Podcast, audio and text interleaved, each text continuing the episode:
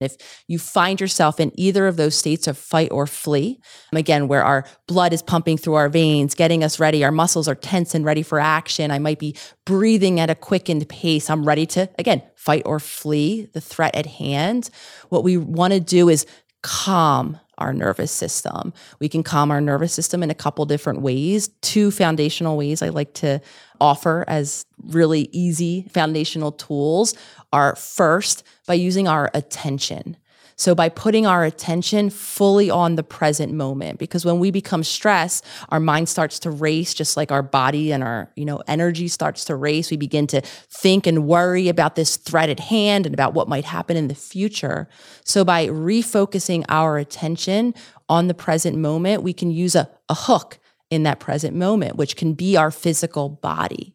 You can either put your attention on how it feels to be firmly grounded or planted in the chair or the ground you're standing on, or you can tap into your senses, asking yourself really quickly, what's one thing I can see, touch, taste, hear in this moment? I'm Doug Bopst, personal trainer, best-selling author, and entrepreneur, and I'm on a mission to help others become the best version of themselves. So I'd like to welcome you to the Adversity Advantage podcast, where we will help you use obstacles, failures, and setbacks to give you that edge needed for success. I'll be interviewing people from all walks of life on how they overcame trials and turned them into triumphs. So please sit back, relax, and get ready to be absolutely blown away by some of the wisdom and stories you're about to hear.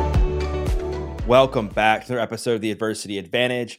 I'm your host, Doug Bopst, and returning to the podcast for her second appearance is Dr. Nicole LePera. Dr. Nicole was trained in clinical psychology at Cornell University, the New School for Social Research, and the Philadelphia School of Psychoanalysis. She's the author of the #1 New York Times bestselling book, How to Do the Work, and the podcast host of SelfHealers Soundboard. As a clinical psychologist in private practice, Dr. Nicole often found herself frustrated by the limitations of traditional psychotherapy. Wanting more for her patients and for self, she began a journey to develop a united philosophy of mental, physical, and spiritual health that equips people with the tools necessary to heal themselves.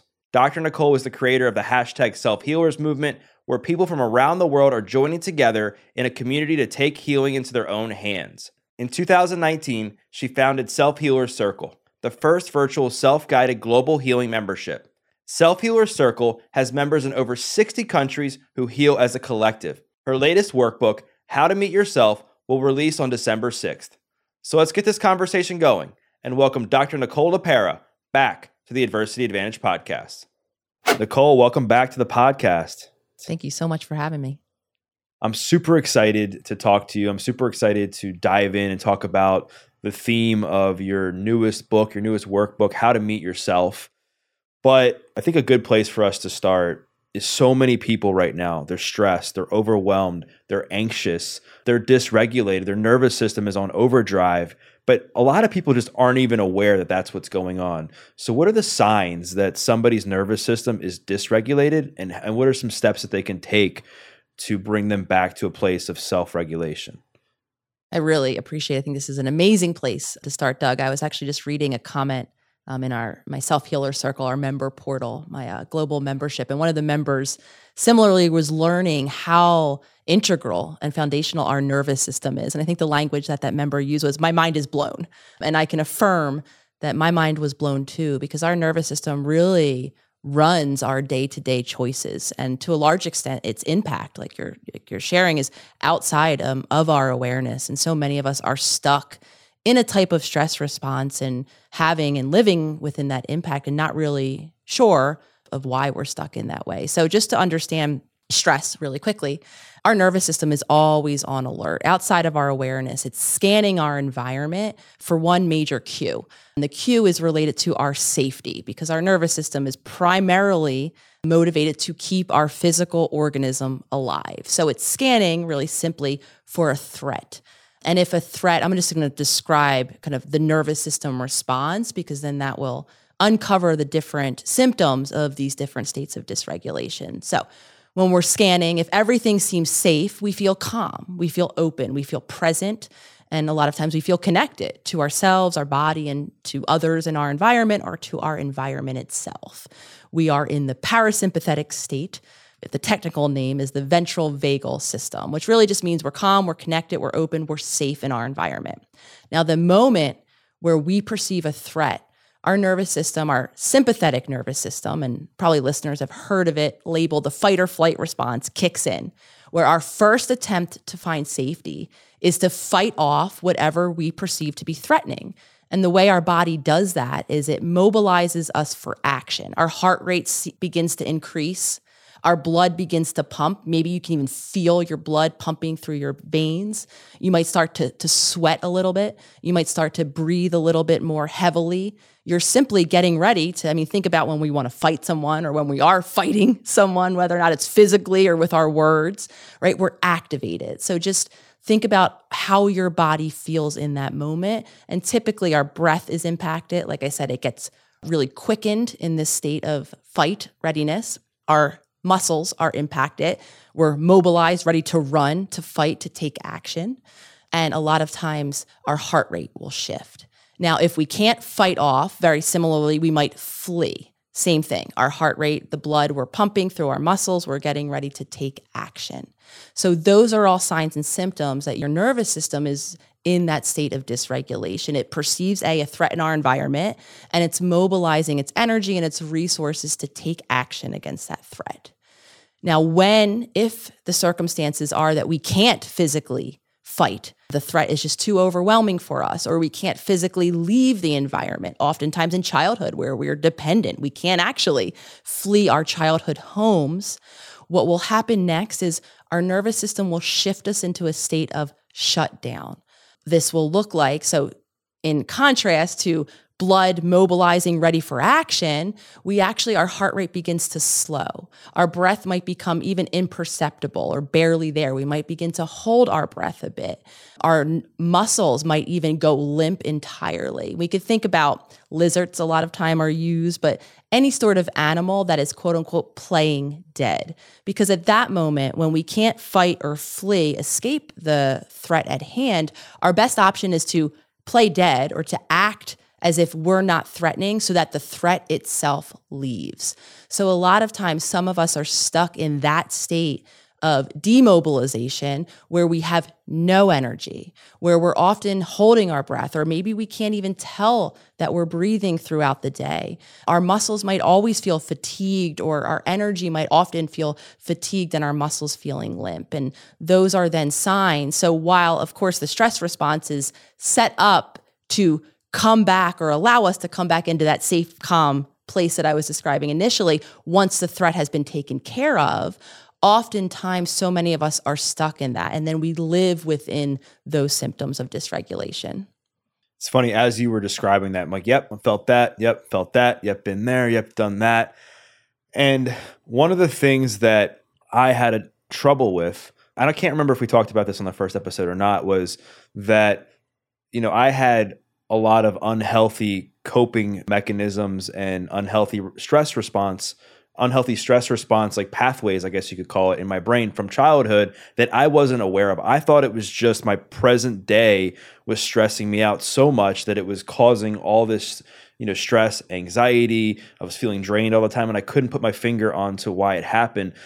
How can somebody know the difference between if it's like whatever is stressing them out is actually something that is their job, maybe it's a relationship, maybe it's just their unhealthy habits, versus they're just creating almost like a bigger response than is necessary because of something that happened in their past? I appreciate you sharing that experience of kind of seeing all of those different states, but also the confusion, that happens as as many of us carry that trauma or that dysregulation or those very patterned coping skills from childhood forward. And kind of figuring out the difference, I think, is one of the major goals of this type of healing. First, like you're describing, coming to the awareness that my body is in some sort of stress response. So many of us live in our heads. We're reacting from that very stressed out place, but we're not actually dropped into our body to notice that, yes, our body is reacting to a particular experience or circumstance from a stressed perspective. And like you're sharing, we become very habited in the way that we deal with it, because the way that we learn to cope with stress or really any emotion begins in childhood and is formed in the relationship between ourselves and our primary caregiver, where the main goal of that relationship is actually to keep us safe and to keep us regulated. When we don't have safe environments, safe caregivers, when there's active abuse, or when we're not given or modeled the tools to cope with stress, then we begin to perceive even daily stressors as being overwhelming, as initiating these different degrees of the stress response. So very similar to you, in my late 20s, I discovered that my lifelong feelings of disconnection, of difficulty, really attuning to my emotions, of numbness even at times, and of all of the ways that I try to distract myself through work, through, drinking, through doing things to keep myself distanced, for me was actually a function of my nervous system. It was a state of that shutdown where, because I didn't necessarily have the tools, even daily stressors were setting me up to activate that stress response. So getting that clarity really means first dropping in and discovering whether or not our body is dysregulated, learning, of course, how to even return to that place of safety so that we can have the awareness of whether it's happening now or whether it's coming from the past. And a really simple, great marker is when our emotion or our reaction is really big or is disproportionate. We're screaming, we're yelling, we're running away and not speaking to someone based on a daily event. Whenever something is bigger in response, typically, and it's not all the time, but we can get curious and begin to explore the possibility that it's very real what we're feeling. But again, like you're sharing, it might be coming from an earlier place of that dysregulation and that overwhelm. And I think it's really important to pay attention to all this now, because I think collectively people are more stressed, they're more on edge, they're more dysregulated, they're more anxious, and people are having a hard time. And I think in order to kind of get back to that sense of self and understand who we truly are, who we truly want to be, so we can be able to change these patterns and move forward, we have to be able to regulate ourselves in the world that we live in, because let's face it, life's not fair, life's not going to be easy, there's going to be challenging times, and you have to persevere and go through despite that. So what's the path look like to kind of recalibrate their nervous system so that, maybe give some examples of what that looks like in the short term of, all right, I'm super dysregulated right now, I need to bring myself back down. And then what are some maybe daily habits so that long term this can become more second nature and doesn't have to be as big of a deal, if you will? Yeah, really, really important question, because regardless, to kind of go back to your previous question, regardless of the reaction we're having, regardless of whether or not it was based in the past or the present, it's what's here now. And creating that safety in this present moment is what's incredibly important. It's not necessary even to be this is from the past, because in right here, right now, my nervous system is reacting as if it's present. So embodying throughout my work, and one of the major reasons I put out this new workbook was to really emphasize how important the actual practical applications or embodying these new tools are. It's not enough just to say, oh yes, I'm dysregulated now because in childhood I didn't have safety. It's so much more important to create that safety in this moment now. So to really simplify the different states of nervous system regulation, if you find yourself in either of those states of fight or flee, again, where our blood is pumping through our veins, getting us ready, our muscles are tense and ready for action, I might be breathing at a quickened pace, I'm ready to, again, fight or flee the threat at hand. What we want to do is calm our nervous system. We can calm our nervous system in a couple different ways. Two foundational ways I like to offer as really easy foundational tools are, first, by using our attention. So by putting our attention fully on the present moment, because when we become stressed, our mind starts to race, just like our body and our, energy starts to race. We begin to think and worry about this threat at hand and about what might happen in the future. So by refocusing our attention on the present moment, we can use a hook in that present moment, which can be our physical body. You can either put your attention on how it feels to be firmly grounded or planted in the chair or the ground you're standing on, or you can tap into your senses, asking yourself really quickly, what's one thing I can see, touch, taste, hear in this moment? We're activating our awareness in the present moment. A second tool is through using your breath. So while your breath is becoming more quickened, getting ready to deal with the threat at hand, you can learn how to breathe more deeply, more calmly, more evenly. I like to reference a deep belly breath, which can look like putting a hand on your belly and just teaching yourself while your normal rhythm is starting to increase, right? Teaching yourself how to calm your breath in that moment. So when we're elevated, when we're in fight or flight, we want to de-escalate our stress response by bringing our body calm. Now, if we're on the other side of that spectrum, and we're stuck in that shutdown. I have no energy. I have no attention.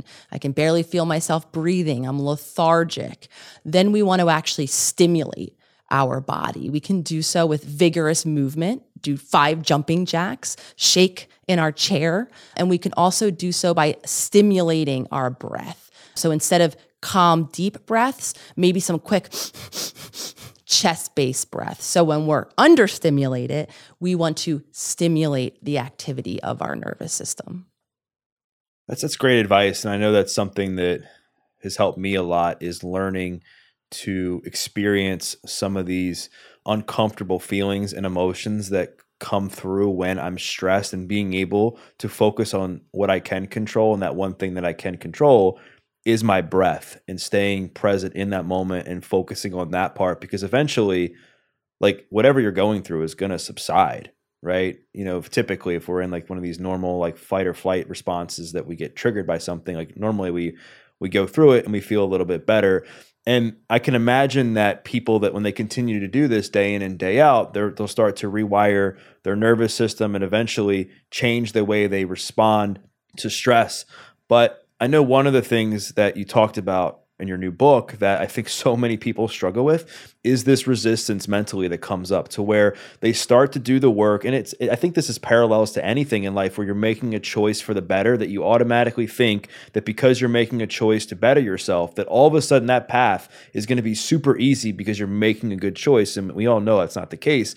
But what advice would you have for somebody that's listening to this that maybe has started this path of self-healing, or maybe they're going to, you know, embark on this journey after listening to this, and they start to do this stuff for a few days and they realize like life's still hard. Like, why aren't I feeling any better, right? Like what advice do you have for someone like that? When it comes to your health and longevity, you hold nothing back. You understand what it means to push harder, reach further, and go the extra mile. The relentless drive runs in your blood. That's why InsideTracker provides you with a personalized plan to build strength, speed up recovery, and optimize your health for the long haul. Created by leading scientists in aging, genetics, and biometrics, InsideTracker analyzes your blood, DNA, and fitness tracking data to identify where you're optimized and where you're not. You'll get a daily action plan with personalized guidance on the right exercise, nutrition, and supplementation for your body. And when you connect InsideTracker with your Fitbit or Garmin, you'll also unlock real-time recovery pro tips after you complete your workout. It's like having your own personal trainer and nutritionist in your pocket. So for a limited time, you can get 20% off the entire InsideTracker store. Just go to InsideTracker.com/Doug. Again, that's InsideTracker.com/Doug. Take advantage of this great deal. Now back to the show.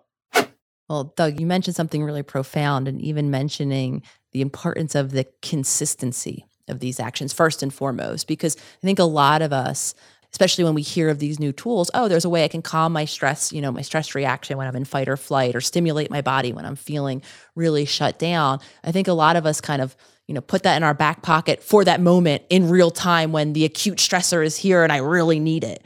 We're not going to set ourselves up to necessarily succeed if that is our mentality and our approach to this, for a couple different reasons. A, when we're in a stressed response, that's when we're most likely to drop back into those older habits. Our brain actually is wired so much that when our emotional brain, I'm really simplifying a lot of this neuroscience, but when our limbic system or our emotional brain is lit up, when we're having a feeling, when we're perceiving a threat, we actually lose access to that powerful prefrontal cortex part of our brain that remembers this new tool, that can plan for the future, that can, you know, remind me of how these old coping mechanisms don't work. So I want to do this new thing. all of that actually goes offline in that acute moment of stress. So a lot of us, we don't set ourselves up to succeed when we're like, oh, great tool, I'll use it when I need it, because chances are we're not going to remember it because our brain won't allow us to remember it when we need it. Or to speak to your point you're making now, it'll be so unfamiliar to us. And I say the word unfamiliar so often in all of my work because as humans, we are wired, our nervous system that is wired to avoid the unfamiliar at all cost, because in the unfamiliar is the possibility of the threat that we continue to talk about. If I don't know what comes next, it could be something that might be life-threatening. So my brain is wired to prefer those old, worn pathways, even the ones that come with all of those negative consequences. Like you're saying, it's so counterintuitive that many of us have lived a lifetime of, oh, all of these things don't work, and here's all of the evidence why they don't work. To my brain, I make a new logical choice to create change. It's solely going to register to my subconscious as possibly threatening, so to be avoided. And so what resistance can look like for all of us is, some of us, it lands in our minds. All of the reasons why we explain away the need to do this new thing. We argue ourselves of why it's not working, or we distract ourselves from doing it in our thoughts. And for some of us, it drops into our body. We begin to experience new sensations that we're not familiar with. And before long, for some of us, it's a couple hours. For others, a couple days, a couple months, a couple weeks, we're right back into that familiar pattern. So anytime we're doing something new and when we're trying to regulate our nervous system, it really does mean creating consistency in all of those daily actions, even outside of what we're talking about in terms of regulating a stress response. I oftentimes talk about caring for a nervous system in general, making sure that our body is getting the nutrients it needs so that the cells in our brain and in our nervous system are able to have the energy to function, making sure that our body is getting the sleep. I know that's one area that very few of us as adults really prioritize. Our nervous system needs times of rest. Our body needs our muscles need some version of movement or stretching throughout our day. So outside of acute moments to deal with the stress response, I'm very interested in creating the daily habits around just general nervous system health so that by the time this moment comes, not only am I connected to my body that's having a stress response, my tools are a little less unfamiliar. I become more likely to be able to maintain this new focus and these new choices in real time when we really need them. Yeah, preparation and consistency is so key. And you touched on something that I think is so important, in that you have to do the best you can to prepare yourself for these moments that you know when you go on this journey are going to come. Like, you know that when you go and you're trying to go back into the past and unlearn some unhealthy patterns, or you're going to try to heal some trauma or just change the way you think, it's going to be challenging. And so really making sure you're preparing yourself to the best of your ability to do that. I mean, you touched on fear, and like, people have trouble with uncertainty, and sometimes it becomes so overwhelming that they almost think their way out of doing anything, because the fear takes over, and the fear of what actually could happen is so far removed from what actually is going on or what realistically could happen that, you know, people don't take some of these choices that you're encouraging people to make, that I encourage people to make from the fitness side, and they end up just in the same place.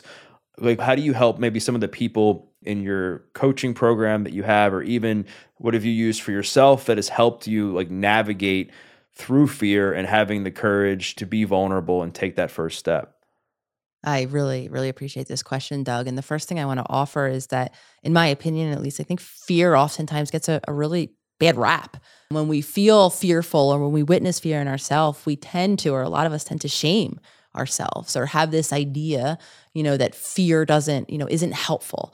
And in the reality of things, fear actually has a very adaptive function. And chances are, if you are someone who is governed by fear, always, you know, repeating the worst case scenario, I would imagine that somewhere in your early experience or your early environment, that actually was adaptive. There was value in living in your head and replaying all of the possible things that could go wrong, because doing that allowed you to remain in whatever semblance of safety you were able to create in that early environment. So the first offering I want to suggest is to have compassion when you witness your body in this nervous system response, or when you see, right, those what if or hypothetical thoughts racing through your mind, as dysregulating, as upsetting as they are, you know, instead of shaming or criticizing or even trying to power them away. I think that's another time, another aspect that is a kind of misunderstanding of how to work with our mind, because there is no time where we can shut our thoughts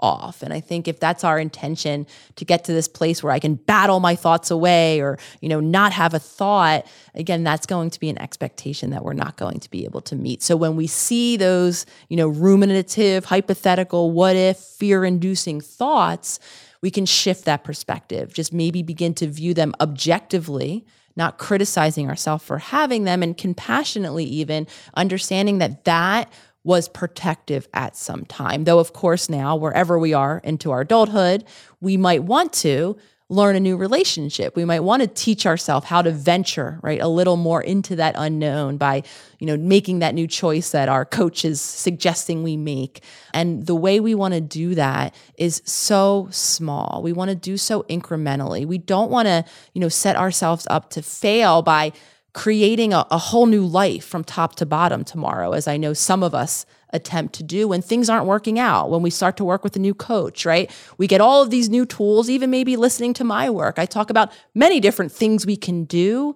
And a lot of us have this idea that, okay, great, if I do all of them, you know, starting tomorrow, I'll feel better sooner. And while that's completely understandable, especially when we're feeling terrible or we're suffering in whatever way, that's going to, the more new we do, the more overwhelmed things can become. So I talk often in my work about concept of creating and keeping a small daily promise. So whatever the promise is of the new choice that anyone wants to make, the new choice that your coach is suggesting that you make, making sure that it's small, it's attainable. It's not 5 new things starting tomorrow. It's 1 new thing, because that 1 new thing, anticipate that it will challenge you. You'll meet some resistance. And each and every time you keep making that promise, despite the discomfort of that promise, you're rebuilding that confidence in yourself to keep making that choice and expanding your ability to tolerate more and more of that discomfort as you venture more and more into that unknown.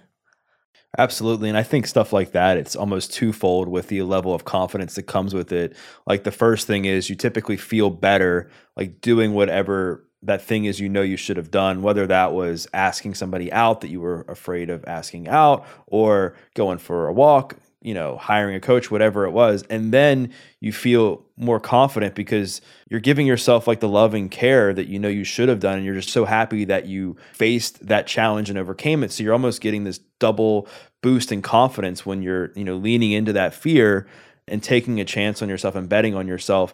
And I know, obviously, you coach like thousands of people in your self-healers community. And I'm sure there's plenty of common themes in it, but like, what would you say is the most common theme of a person who comes in? Like, what are they typically like struggling with? And then what have you found, like, once they experience some level of healing and prosperity in your program, like what was it that they needed? I think a lot of roads lead back to some sort of issue, difficulty, struggle, stuck point in our relationships, whether or not it's in our relationships with ourselves, having, you know, the members or the humans who don't feel like they have confidence, don't feel good about themselves, don't feel good about maybe the work that they're doing or how they're showing up in the world. They don't feel kind of a positive idea of who they are as self. And even more so, we see that then mapped onto, I then struggle in my relationships. I don't feel connected. I don't feel fulfilled, or I keep feeling the same sort of emotions in my relationships, because ultimately we're interpersonal creatures. We are wired to relate to other humans, and relationships are part and will continue to be part of our lives. And interestingly, both of those, in my opinion, concepts are connected, because how we think about and care for ourselves, like you were describing in this kind of example of rebuilding the confidence in ourselves, is going to then impact how we're showing up, relating, connecting, expressing ourselves with other people. So I think most roads lead to, I'm having issues or difficulties in either of those areas. And I think the first foundational shift that happens for people is when they discover the practice or the action of becoming conscious. And the reason why I think that's so impactful and foundational is two-part. I think so many of us, believe that we are our actions, we are the thoughts in our head, we are all of the habits that I describe in the workbook as the habit self. We've become so merged with those aspects of our identity that a lot of us feel helpless, powerless, unable, disempowered. We can't create change. And once we begin to act as the observer, see those things, see the endless thoughts running through our head that are repeated day in and day out, experience the sensations or the feelings that are always coming up in our relationships, right? Seeing the habitual ways we attempt to navigate those or the stress responses, right, that we've been talking about. Once we learn how to sit in witness of them, we've already in action created a bit of separation. They're part of us. They're very much coloring our experience of ourselves, our relationships, and our world. Though in that space, it also gives us the opportunity to begin to make those new choices. And as members or humans who meet this work, grow in consciousness, I think that is one of the most empowering spaces to be, because it also then allows each of those individuals to honor the unique nature of those journey, the unique different choices that, you, Doug, might have to make and different than me, Nicole, might have to make in all of those areas to begin to live more in alignment or care and compassion for ourselves. So I think most roads lead to I'm stuck in a way of, caring less about myself, or I'm stuck emotionally in my relationships, and I can build my way out of that by first becoming conscious to how and why I'm stuck. Speaking of feeling stuck, one of the things that I've seen over the last few years, specifically as it's become more popular to heal and to work on your past, is I feel, and I'd love to get your thoughts on this, that people almost become like addicted to healing. And they're doing nothing but healing. So every time something comes up, they're like, all right, I got to go back and see what happened in my childhood, or I'm still healing, I'm doing this. And sometimes people just stay stuck in that and they don't move forward. They don't try new things so that they can see if anything that they've learned can be applied to their future self and stuff. What are your thoughts on that? Do you think there's a fine line with this healing journey where people can just become so obsessive with it that it actually holds them back? Absolutely. I think, anytime we become obsessive in thought, that removes us from that pure state of consciousness. Consciousness is being present to what's here right now, right? Anytime we're in that over-analyzing function of our brain, which is what you're kind of describing, this thing is happening. What does it relate to in the past, right? I'm thinking about my even thoughts at times. That's an action of that over-analysis or of the thinking mind. And that's different than just being the observer of, I had these thoughts, in this moment, I'm having this reaction in my body. I don't need to dive down. And for some of us, I don't even think it's necessarily needed or helpful or possible.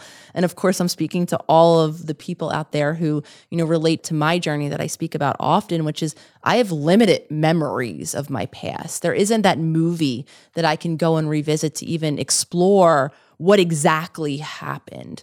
And anytime I get asked some version of, is it necessary to exactly know the details, especially if you're someone who lacks memory like I do or has limited memory, my answer is always the same, which is no, because the reactions, the patterning is here now. And even obsessively, like you're saying, diving down that rabbit hole to explore, even if for those of us who do have those memories, is taking us out of the present moment, because it's in the present moment where healing happens. And speaking to, I think, another part of your question, which is the over-focus or obsessive nature of the action of healing, right? A lot of times we associate healing with actions. I'm meditating, I'm moving my body, I'm, doing something. I can make a large case because I definitely fall into this category. I actually used actioning or performing as a way to avoid myself and my feelings. So for me, the bigger part of my healing journey now is learning how to stop, how to rest, how to just be, and honoring my body when it doesn't have the resources to keep me propelling myself into action. So that is and I do think sometimes we do associate healing with doing. And for a large portion of us, healing is actually in learning how to feel safe in just being. And speaking of yourself, obviously you've become quite popular over the last few years, and you have millions of people that follow you and that, really admire your work. But I also know you're a human being as well. Have you in the last few years noticed yourself having built really impact your mental health, or even have you ever felt distance from your truest self or inauthentic at any time over the last few years? I think the thing that I deal with on a somewhat consistent basis, because I was sharing, one of my patterns of dealing with things that are uncomfortable is to keep myself achieving or moving forward. I've done that since I was a little girl, excelling in softball or school, and I continued up until I got my PhD, and I still see remnants of that. Running my own business, having, projects that I'm very grateful to have the opportunity to complete with deadlines. I wake up every morning, Doug, to a possible endless to-do list of things that I could do, starting from the moment my eyes open each and every day. The point of choice for me always is in creating the space to honor the being, like you're saying, the human behind all of that obligation, all of the things that I could and maybe even want to, I'm excited to do, but making sure that I keep the priority and the focus on caring for the vessel that's going to show up at this later time to do it. Because what I do see sometimes for me is a tendency to, upon opening my eyes, instead of, keeping my phone away from me and taking those moments that I've carved out to connect with myself, move my body in the mornings, I'm in my email. I did it this morning. I'm in the portal of my membership. I'm responding to members because I was just on vacation for a week and now I have to catch up. And so that is something that is always at the ready and always giving me the opportunity. And this morning, I will share, I went into the portal and I dealt with work first. I did so though consciously. And that I think is the biggest shift. I know this about myself. I had that opportunity to click into the portal or to shut it down and go take care of myself. And this morning I made the choice to tend to the members in my membership. Maybe tomorrow morning or later today, I'm going to make the choice to go and do that yoga, right, that I didn't do or what have you. So just using that as an illustration that, in my opinion, choices that are made consciously always empower us. And that's, I think, one of the major things that is still ever present in terms of then how that connects. The more I'm doing for other people, I'm doing to achieve, I'm not giving myself the opportunity to connect with what authentically I might need in that moment, which might mean to say, you know what, I can't be available to you right now. I need to take care of me. Thank you for opening up and sharing that and getting vulnerable. I mean, I know it's not always easy to talk about these things when, you're in the profession that you're in and the work that you do. And I know one of the fundamental pillars of your work and your new workbook is, making choices from a place of consciousness and becoming aware of what you're doing.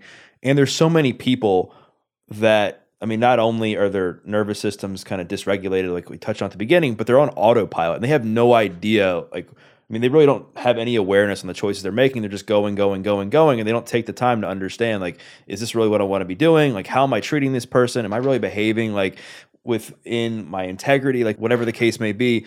So how can somebody in this world where people are so busy, they're so overwhelmed, they're dysregulated, as we've talked about, how can they come back to a place of consciousness to become more aware of the choices that they're making, the habits that they're forming, so that they can become a better version of themselves?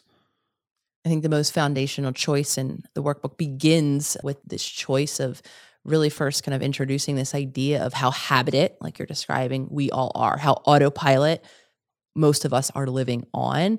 And it involves then, many different types of exercises to build that foundation of consciousness. Because without that, as we then progress through the workbook in terms of reconnecting with my physical body, learning whether or not I am in one of those states of dysregulation, learning how to meet my body and take care of my nervous system so that I can then, when I go into the mind section, learn how to deal with my emotions, these deeper childhood wounds, so that I can remain regulated, so that ultimately I can meet my authentic self, reconnect with that heart space, that, deeper place of us that is intuitive. And I begin with that practice of consciousness, because without it, right, I'm not going to be able to connect with those deeper aspects of myself. So that means making that small daily promise somewhere in your day, understanding that we all wake up to different degrees of obligation in different environments with different circumstances that we're living in or around or among, and ultimately making that commitment to somewhere in your day. And I'm often shouting out the technology that we all live with, maybe even setting an alarm, understanding that creating a conscious check-in or a moment in time where you tune into your body in a conscious way or your experience in a conscious way will likely be unfamiliar. So you probably will forget to do that. So that might mean setting the intention in a journaling practice in the morning, setting that alarm in your phone for later in the day, writing a Post-it note, right? When you walk by the refrigerator as your reminder, whatever it is, reminding yourself to then take the most important step, which is action.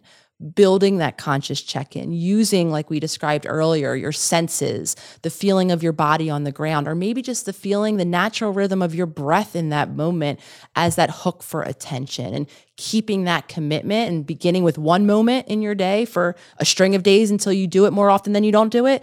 And then maybe building in 2-3 moments, and over time knowing that on the neurological side of things, you're actually firing your brain in these new ways so that over time, what was a not so traveled pathway will become more and more accessible so that you can then become a conscious participant in your life throughout the day. And I really do urge people to really take the time on that step.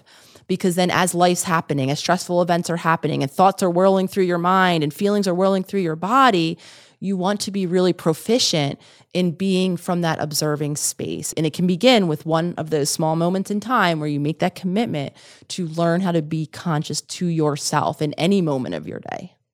Right.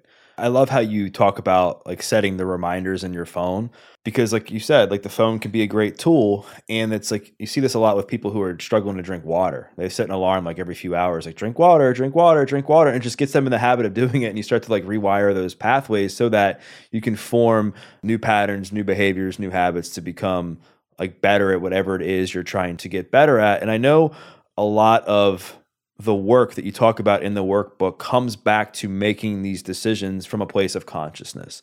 And I know one of the things that so many of us, including me, struggle with is these negative thoughts, these limiting beliefs, this I'm not good enough, I'm not lovable, I'm a failure. I can go on and on with examples of these types of things that go through our head. And while, you've said, and I agree with you that you shouldn't just push these thoughts away, because I think they're trying to tell you something. What can we do to unlearn some of these thought patterns in a way that we can try to reprogram ourselves to not get so caught up in them each and every day? Yeah, I think, again, honoring that those thoughts are even there for a reason or are grounded in an experience. Most of us in adulthood have some version of that deep-rooted feeling of not being good enough. Maybe we were the child whose parents were completely absent, and we were then left to feel not worthy, not good enough for their love, their presence. Maybe we were the child whose certain emotions, there was no space for them in the family home. And now we were given the indirect message that those aspects of ourselves aren't worthy, aren't good enough, aren't able to be shown in our relationship. So, I think a lot of us, have that grounded in our lived experience. So, not again, just arguing it away or minimizing it, because the feelings beneath it are real. It's incredibly painful to be raised in an unsafe, maybe even an abusive environment with parents who weren't attuned to you or interested or able to be for whatever reason. There's pain underneath of that. So allowing the pain to be present, I think, is absolutely part of the journey, and where we can empower ourselves. So meaning when the pain is there and the thoughts are there, they're real. The choice we can begin to make to empower ourselves is how much time we're spending in those thoughts. So while we might not be able to stop the thought as it's coming, right? An event happens and my brain assigns the typical meaning it always assigns, that this happened because, lo and behold, Nicole, you're not good enough. My favorite version of that is I'm not considered. I can make meaning out of anything that's happening in my day-to-day event, and all roads for me, Doug, lead back to this is further evidence of how this person doesn't consider me.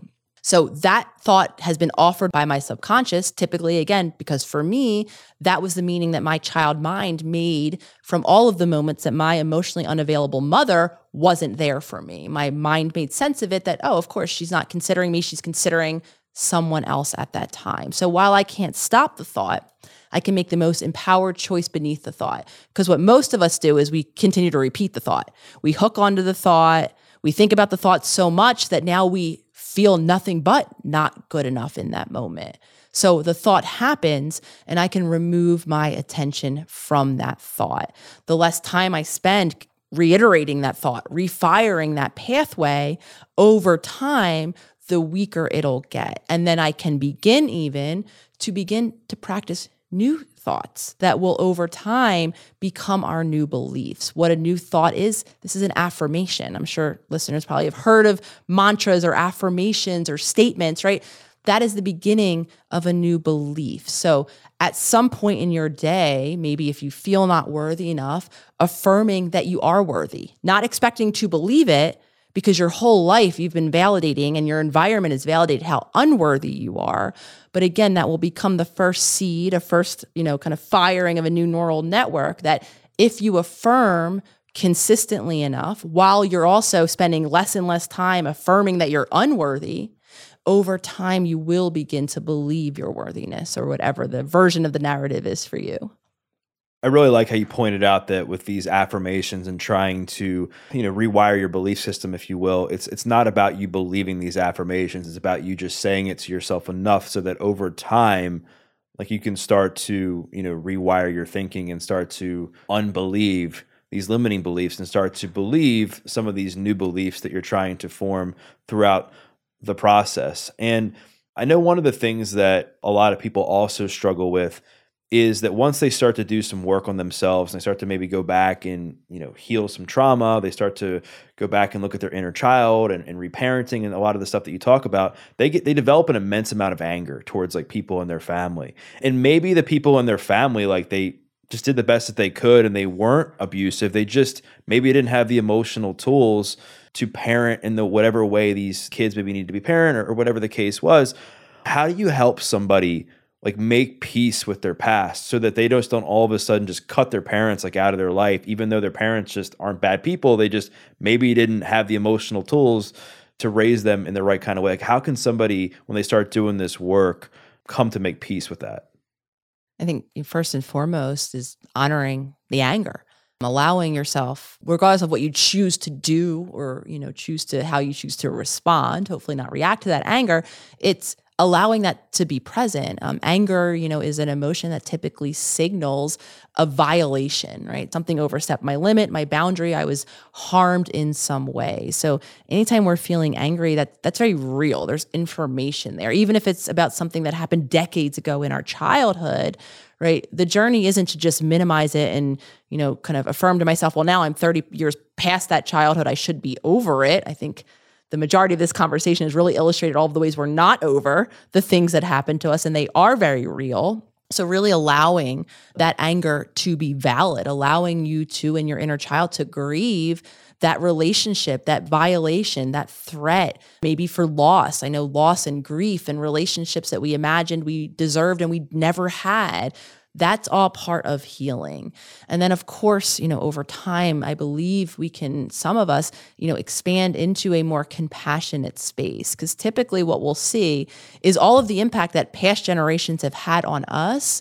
And we might even be able to locate our parents even as a human who was raised by other individuals who were learning in particular environments and passing on what was modeled to them. So while, abuse, neglect, and all of the million things that painful, things that happened to us in childhood are never okay, some of us can understand them from the limitations in what our parents received, what environments they, grew up in, what tools they were given. And oftentimes very well-intentioned people were raised by people with limited resources, with limited emotional capacities, and with a limited ability to model healthier behaviors for their children. And whether or not that's, it's not a necessary part of your journey, though for a lot of us, when we see the impact of past generations on us, we can then, group our parents, even if they was painful, was hurtful, what happened in that relationship,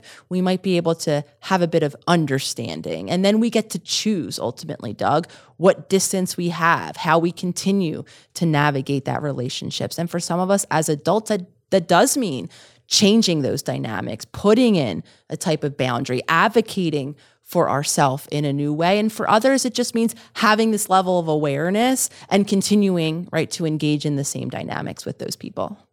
That's beautifully said, because I think it's all dependent on, you know, not only what you went through, but where your relationship with them is at now and what works best for you, and making sure that also you're making these decisions and behaviors and, you know, choosing these behaviors from a place of consciousness, and not only consciousness, like authenticity. And I think this is a good segue to kind of like get into that part of things, because I know your goal with everything is to get people back to their most authentic version of themselves.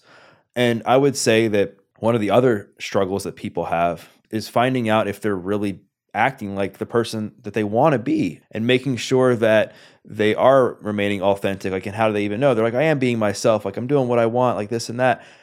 How does somebody actually know if they are behaving and acting in a way that is truly authentic to who they are at their core?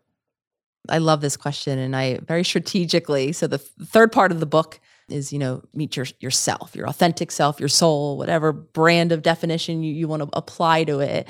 And I very strategically, Doug, put that at the end of the book, well knowing that most people that pick up a workbook called How to Meet Yourself are interested in that part. And the reason why it's at the end of the book is because, like the onion analogy, right? The conscious peeling back of all of these layers, learning how to regulate my nervous system so that I can uncover that self. And in my opinion, that self actually does reside in a physical part of our body. In my opinion, it resides in our heart space. We now know through multiple scientific research how powerful our heart is. For a very long time, our brain had all of the credit. We do have a very powerful brain. We also have a very, very powerful heart, a heart that emits an electromagnetic frequency, I think upwards of 6 feet even around us, which means that the energy of my being is in communication with the very real physical environment upwards of 6 feet around me. So anytime we're searching for whether or not we're using the words like intuition, authentic self, essence, you know, and anytime we're looking for it in our thoughts, in our mind, right, we're looking in the wrong place, in my opinion, because in my opinion, the language of our intuition, of our authentic self, is actually a body-based, a somatic language. And in my opinion, it speaks through our heart in a more nonverbal way. For some of us, we can get a feeling associated with when something is quote unquote for us or aligned or we're interested in it, right? Our heart might feel, if we tune into our heart, of course, our heart might feel light, right? It might feel open. It might feel expansive. It might even feel a bit of like, you know, tingly excitement in that chest area. Alternately, if something isn't for us or is possibly not the direction to go in or might even be dangerous, we might feel a constriction in our heart. We might feel a heaviness, right, in our heart. And the exact feeling, I really invite all of you listening to explore for yourself. And it happens when we have that space, that calm, peaceful, when our nervous system is even open to the messages of our heart. I love actually now seeing how this came full circle. When I began the conversation with the ventral vagal, right? I'm calm, I'm at peace. If that's nowhere present in your life, chances are you're not going to really be able to hear or to have confidence in that intuitive voice. So again, the reason why meeting our authentic self comes at the end, it's peeling back those layers, regulating our body, creating safety and silence. There's so many of us that are stuck in the fight or flight or the shutdown nervous system response that don't even feel safe having a moment to turn inward and listen to our heart. So again, it's about the whole journey of creating that space so that I can attune to what my heart is saying, because there is no rubric that's going to apply to all of us universally of a checklist of how I know when I'm authentic. Because again, that's within us. It's brilliant that it is. It's like our internal compass, literally, that we walk through life and navigate life with. But that's under the assumption that A, we're in a calm, safe body so that we can attune to our heart. And then that B, that we're taking those moments to assess, to drop in, to when we're unsure, right? To imagine different scenarios or paths or routes or relationships, and to then get that clarity on what is authentically for us and what isn't. This is all coming together very beautifully, as you said, in that I think it's so important to understand how to unlearn some of these unhealthy coping strategies and bring ourselves back to a place of self-regulation and learn how to rewire our nervous system so that we can start to discover our truest self and learn that where we're not feeling authentic so that we can, you know, come back to this place of authenticity. And I know one of the other ways you talked about, you know, how to know whether you're truly align with your authentic self is like journaling practices. And I think this can be an easy thing, I think, for people to do when they're maybe in a place of regulation and they're calm and they're trying to figure out like, all right, like, let me just see like where I'm at. Like, what do I know about myself? What don't I know about myself? And how can I use this information to progress further down this path I'm trying to go? So what are some things that people can do from a journaling perspective to really go on this path of self-discovery to learn how they can become more authentic? I think for a lot of us, journaling is an incredibly empowering practice. And again, we can really personalize what the journaling looks like for each of us, where it happens in our day, and kind of how it is that we approach it, you know, whether or not we're just kind of in an imagining journaling scenario where we do give ourselves a moment to envision a future that's different and exploring whatever it is, right, that comes up for us, or whether or not we're just kind of using a more free association, or what that simply means is just writing whatever is top of mind version of journaling, which could be as simple as that, taking out a pad and a pen and just literally writing without care for punctuation or how it sounds, right? Without editing too, and this is much more difficult than it sounds probably, just your stream of thoughts, and then experimenting, of course, with everything in between, you know, all of these different ways where using a pencil and writing, you know, or typing our thoughts, our feelings, explorative, and making sure, again, that we're doing so objectively, compassionately, because this is another one of those areas where a lot of us, and the overachiever in me knows I can do this. We have an agenda. We have an idea of what is right or wrong or the perfect way. And, you know, we set ourselves up with these expectations around journaling even itself. So experimenting, I think, is something that I really do want to come back to, with a way to utilize journaling as a sacred space, maybe even making a ritual around the time or where it is that you journal, and so that your body over time kind of begins to then shift into, oh, okay, this is a safe space where I can begin to explore these deeper parts of myself. Because especially for all of us that don't have time to stop and ask ourselves, haven't made that a familiar practice, or maybe have avoided it because stopping and reconnecting with the self has felt so unsafe. Even the action of something as simple as journaling, right, will bring up that resistance that we've been talking about. So doing so in a careful, compassionate, and safe way, you might not exactly know or be able to imagine this future self initially, but maybe several weeks or months down the practice line of you creating this safety and of you just allowing yourself to write whatever is top of mind, maybe somewhere down the line, right, you can begin to explore these deeper parts of yourself.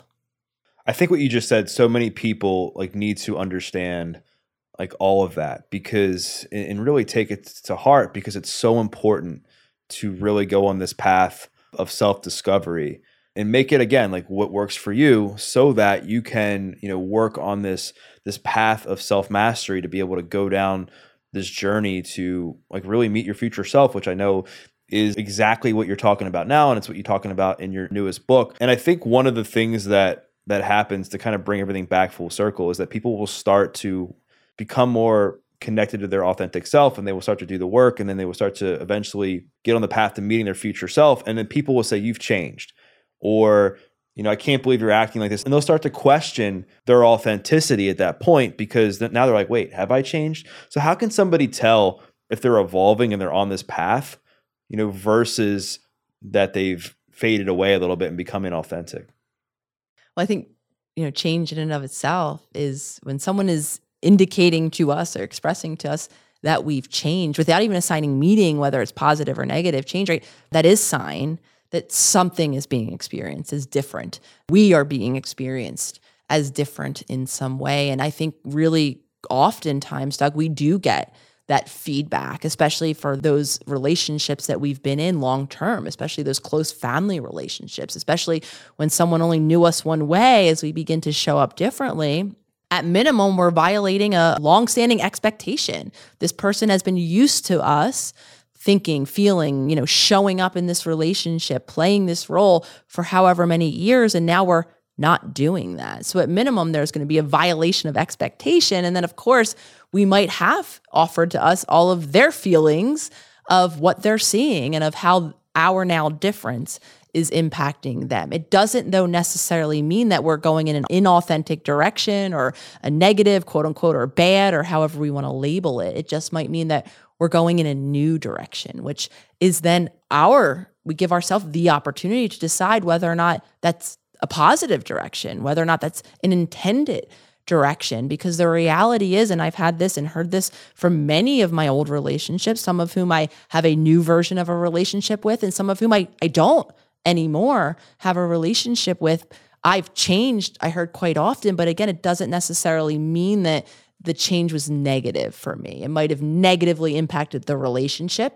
And then we could give ourselves and the other person the opportunity to have all of the feelings about this new version of a relationship that either can or can't be part of the healing journey, but again, doesn't necessarily mean it's negative. While we might hear from the other person that it's being experienced, as I know I did, as negative, again, it's up for us to decide, because sometimes we do begin to walk in a more authentic direction, and we do hear from other people all of this criticism or commentary that makes us question. And again, very beautifully full circle, as we're becoming conscious, as we're making and keeping these small daily promises and rebuilding this confidence, and over time, as we're becoming more and more attuned to our heart, then even though it is difficult to hear and see the pain that change has caused our relationships in the world around us, we can rest more and more affirmed and securely that this is the direction that we will continue to walk in. This is our authentic space. And I think this is an awesome place for us to kind of close the conversation, because everything has kind of come back now full circle, where we've talked about like the importance of making these conscious choices. We've talked about, you know, authenticity, bringing ourselves back to a place of self-regulation and learning to, you know, change the dynamics of certain relationships and so on and so forth. That's why it matters so much to do those things, is so that when you're on this path of healing and you're starting to make different decisions and you're starting to evolve as a person, you're able to consciously take a look at what's actually going on and take some time to reflect and respond versus just reacting. Because if you were just in react mode, you would just assume that they're right. I got to just stick with this tribe because they are right. Like, I'm becoming a bad person, or they're right, I shouldn't be doing this, or whatever the case may be. And then you end up just staying stuck in that same place time and time again. And you hear this a lot. So I think it's so important to just do like what we've talked about in this conversation and apply it to your life in the best way that you possibly can. So Nicole, I wanted to thank you for your time, your wealth of knowledge, and, you know, let people know where they can buy the workbook, where they can connect with you if they're not following you already, because people are going to want to chat with you. Thank you. Thank you, Doug. I'm super honored to be back on here having another chat.